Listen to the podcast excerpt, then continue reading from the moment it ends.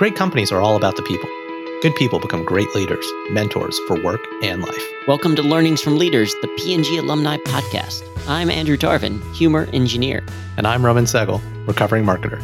Andrew and I both got our start at P&G, the Procter & Gamble company, where we both had the opportunity to work with some amazing people. And as you may know, many leaders across industries got their start at P&G.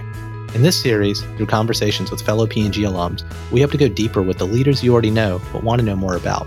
How they got their start, how they make it work, and what keeps them going. It's kind of like bringing a microphone to a cup of coffee, or in my case, hot chocolate.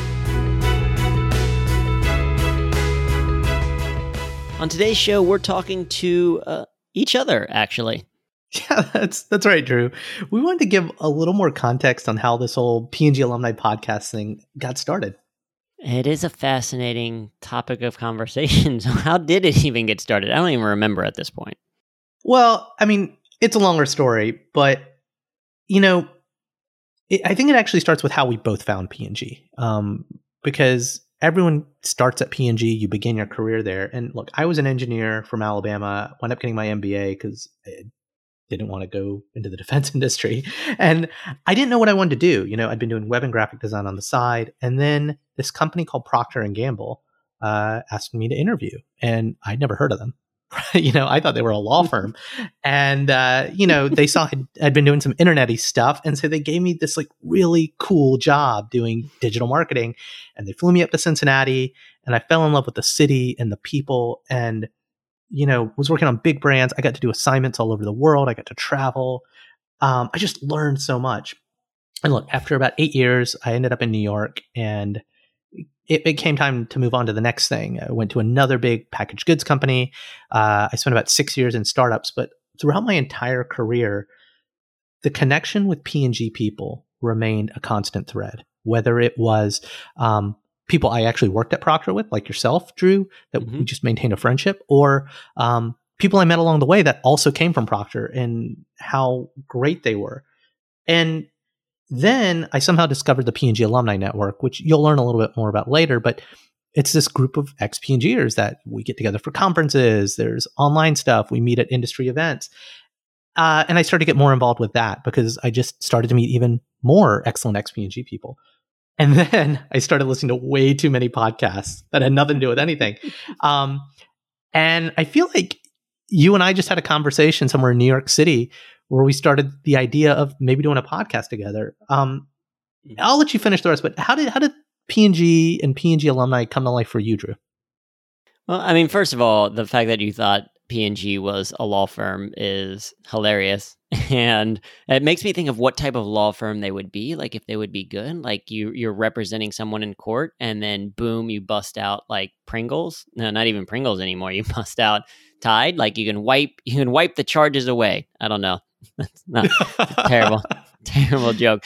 Um, but no, so the way that, you know, P&G, I, I'm the opposite story. I knew, I think I was born knowing what P&G was because I grew up in Cincinnati, right? Global headquarters for Procter & Gamble. And it was, you know, I grew up lower middle class. Neither of my parents have a college degree. And in growing up in Cincinnati, you know, everyone knows people who work at P&G and you know that they are a company that takes care of their people and that you'll have exciting work, that you'll have a, a comfortable living, uh, you'll do interesting things, you'll live in Cincinnati and have you know good standard of living, all that kind of stuff. And so I knew pretty early on about Procter and Gamble, and also knew of it as a place that I would love to work at.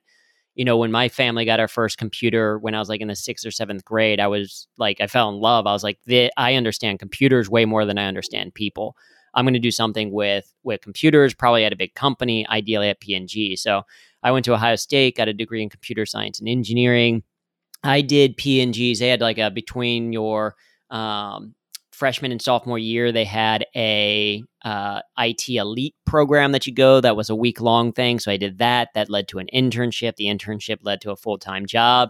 And I graduated from school thinking like this is set. This is a thing that I'm going to do. And I started working at in Cincinnati at first, and then later. To, I met you.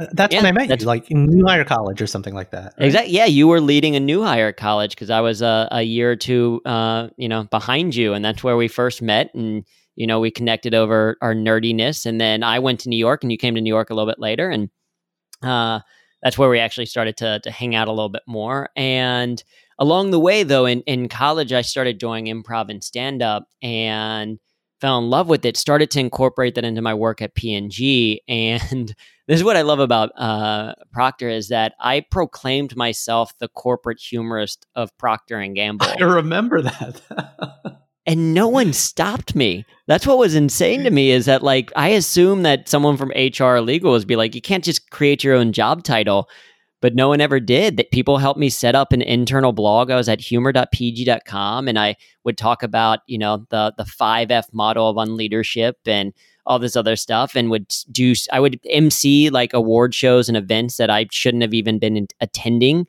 meeting really fascinating, interesting uh, people along the way, and. But I, that, what, what, what, what's really interesting about that, Drew, is P and G. Yes, there's a hierarchy. There's you know CEOs and presidents and VPs, but everyone's on a first name basis, and mm-hmm. no one's afraid. Like that new hire college thing, it came up because I just went straight to the CIO and said, "Hey, I think we should do this." like, go for it. And the leaders trust their people. Um, everyone's approachable and, and it, it just comes back to the people. So sorry to interrupt, but like, well, and well, no, I mean, but company. It is, and it's it's because it's also a promote from within company. So you have to invest in the people. You have to develop your people if you're not taking a majority of people from from elsewhere. And that development helped me to to grow. And then I would give back. You know, I I was big on the building the organization side of of the business of giving back and humor, and I fell in love with that work and realized that speaking was stand up with a message. And so you know, I built the the internal corporate humor thing, and it ultimately ended up leaving P&G to to focus on that full time. So I run a company now where we teach organizations how to get better results using the strategic tool of humor. And with that comes speaking, with that comes being a guest on a lot of podcasts. So then when you and I were chatting about this idea of like, hey, the alumni network is you know a way for me to get mentorship for some from some fantastic people for us to stay connected because i remember when i was an intern i actually i met up uh, my goal was my my manager gave me the challenge to join up with as many people as I could. So I was like, so okay, explain what a join up is. Explain what a join up okay. is. that is a one on one meeting, a bilateral. It is a uh, networking lunch. It's a what? But it's a very P and G term for you're just meeting one on one with someone. Uh, so he's like, do as many join ups as you can. So I did 30 over the course of 10 weeks. And my first did you get a, did you get a lot of learnings in them? I did so many learnings. Uh, we were aligned learnings. on so many learnings that we had to come back to uh, in our semi-annual meetings. And uh, yeah, I uh, love the language of P and G. And uh, in those join ups, so I'd ask the question of why are you still here, right? Like, so for for a number of people, they're like, oh, I thought I'd be there only for five years and then would leave or whatever. And I would talk to people and like, okay, so why are you still at P&G? What do you love most? And it got to the point that I had to disqualify the answer of the people because that was the number one response every single time I asked. So I had to get to the point where it's like, okay, besides the people, why are you here? What do you like about it? And then even after leaving P&G, talking to alumni, asking people of, okay, what do you miss most about P&G? It's still the answer is the people. And I think, you know, as we were chatting, what became interesting to me was one, not just being a guest on a lot of podcasts, but getting the opportunity to talk to some of those really cool people who have done some incredible things and who are also so willing to give back. You know, in the post P&G world, right? The rest of my career is I've interacted, yes, with people I came up with at P&G, like you, old bosses who are now at you know massive companies or starting startups and they've continued to pri- provide just like really good mentorship, um, friendship, guidance. But then, you know, when I discovered the P&G Alumni Network and started going to a couple events, I met people that I never met at the company. Whether they were the executives I'd kind of heard of, but they were so approachable. Um, whether it was like former CEOs or former heads of countries. Um, but then I met some other people that just, you know, had a similar job to me, maybe in Europe or in India or Latin America. Um, and we could just there's like a common language or a common values of we're all on a first name basis uh, no one's too precious for each other and you know if i bring it back to the state of our life that we're in drew i i would call us we're, we're designing the show that we want to listen to mm-hmm. right um, we're mid-career professionals um, you are a young kid and I am an old man. No, we're, we're about the same age, but like we're in different stages of that mid career professional. You know, we're both trying to navigate the balance of succeeding at both work and life. And um, you know, for me, um, young family, uh, trying to balance my career ambition with wanting a full life beyond my day job, and then a guy like you who's starting a business um, and doing it on your own in challenging times. But mm-hmm. I, I, and, and whether and then there's the other folks who are you know leaving Procter, maybe they're going to Google or another big company, um, or they're changing their industry they're in, or they're moving to a new city or a new country, and we're all seeking advice. And the common thing a lot of us come back to is the lessons we learned, the people we met at Procter. Because well, and like you said, they're like with with P and G people, there's a certain mindset, a mindset of of giving, of helping, but also being proactive and doing something about it. So as you know, because I was thinking about this as well, like I could, I could just reach out to different people and have great conversations with them, mentorship, join ups or meetups or, or conversations, but recognizing how much value that would provide to other people as part of the benefit of, you know, this the of the podcast. Of how do we leverage the you know P&G network these incredible people that are willing to share their alumni story as alumni their stories but also can we record it? And I think that's what has been really cool because we've been really privileged to to have some incredible conversation with some of the biggest names in business and beyond and they've been now recorded for other people to to listen to and i think that's what's pretty impressive yeah i mean I hate I hate name dropping, but we kind of have to do it, right? Like we've on this podcast, what you're going to hear um, over the next few weeks, few months, and a few years, hopefully, is I mean, just here's some of the names of the people we've already interviewed, and we're excited for you to hear. But former P&G CEOs John Pepper, former P&G CEO Bob McDonald, Chip Bergh, the CEO of Levi's, Meg Whitman, yeah. the CEO of Quibi. I had a great conversation with Jorge Montoya, uh, board director at the Gap and the Kroger Company. You had a wonderful conversation with Sarah Matthews, former CEO at Dun Bradstreet. I chatted with Jim McNerney, the former CEO of Boeing and 3M. You know, there's a lot of names people haven't heard of. And so we had the privilege to talk to executives from companies like Nike, Marriott, Lyft, Salesforce, and Google, all of whom got their start at Procter & Gamble. Yeah, and there's there's many more to come. Actually, I'm I am convinced that if William Procter and James Gamble, the founders of P&G, were still alive, they would be asking to be on the podcast. Uh, well, first, I think they'd be more concerned about how our voices were coming out of this little black box in their pockets. But yeah.